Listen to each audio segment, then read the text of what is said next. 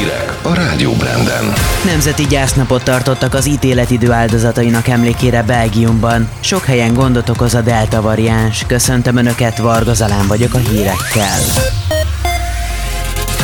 Nemzeti gyásznapot tartottak az ítéletidő áldozatainak emlékére Belgiumban. A megemlékezés délben kezdődött. Az ország egy perc csenddel tisztelgett az esőzések és áradások halálos áldozatai előtt. Az ászlókat fél árbócra eresztették, a templomok harangjai megszólaltak és a tömegközlekedés is megállt. Eddig 31 halálos áldozata van a viharoknak, és további 70 embert keresnek Belgiumban. Ingyen megkaphatja bárki a koronavírus elleni oltást Horvátországban. Az ágrávi kormány döntése szerint a vakcinát az ott nyaraló turisták és azok is kérhetik, akiknek nincs betegbiztosításuk. Közben az országban tovább gyorsult a járvány terjedése. A turisztikai szezon kezdetén több új fertőzöttet azonosítanak, mint egy évvel korábban. Egyre jobban terjed a delta variáns a fiatalok körében, sokan tartanak attól is, hogy a brit turisták érkezésével tovább romlik majd a helyzet Horvátországban. Franciaországban megkezdődött a koronavírus járvány negyedik hulláma, jelentette be a francia kormány szóvívő. Az országban augusztus 1-től szigorú járványügyi intézkedéseket vezetnek be, az egészségügyi dolgozóknak kötelezővé teszik a védőoltást, az éttermekbe és a szórakozó helyekre csak oltási igazolványjal lehet majd belépni.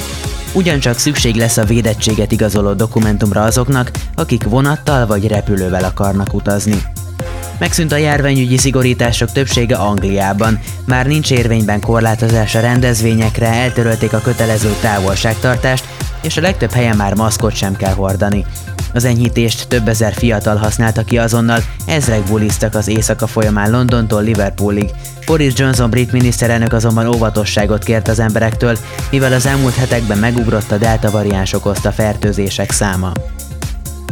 Nem enyhítenek a maszkviselési szabályokon Bécsben, sőt, az ártérben tartott kulturális és sportrendezvényeken ismét viselni kell ezentúl.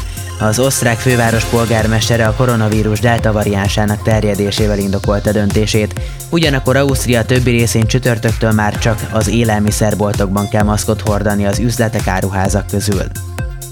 Újabb korlátozások a Baleár-szigeteken. A Baleár-szigetek kormánya este bejelentette a részleteket az új korlátozásokkal kapcsolatban. Az előzetes bejelentéssel ellentétben végül nem teszik kötelezővé, ugyanakkor ajánlják az állandó maszkviselést a szabad levegőn is. Magasabb büntetést szabnak ki az éjszakai utcai italozásokért és az illegális fiesztákért. Éjjel 1 és reggel 6 óra között betiltják a nem egy fedél alatt élők találkozóit. A vendéglátóhelyek nyitvatartási ideje pedig egy órával rövidül. Ezen felül csökkentik az egy asztalhoz ültethető emberek számát is. Lezárják a strandokat este 10 és reggel 6 óra között, valamint folytatódnak a szigorú reptéri ellenőrzések is a Balár-szigeteken.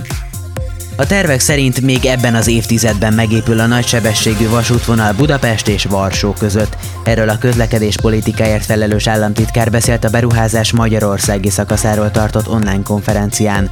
Mosószi László elmondta, a vonatok Pozsonyon és Bécsen keresztül járnak majd. A fejlesztés célja a gyorsabb közlekedés a négy európai nagyváros között.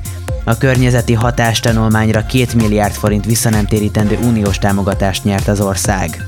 A szerkesztőt Varga Zalánt és a Rádió Brand híreit hallották. Egy óra múlva magyarországi hírekkel várom a kedves hallgatókat.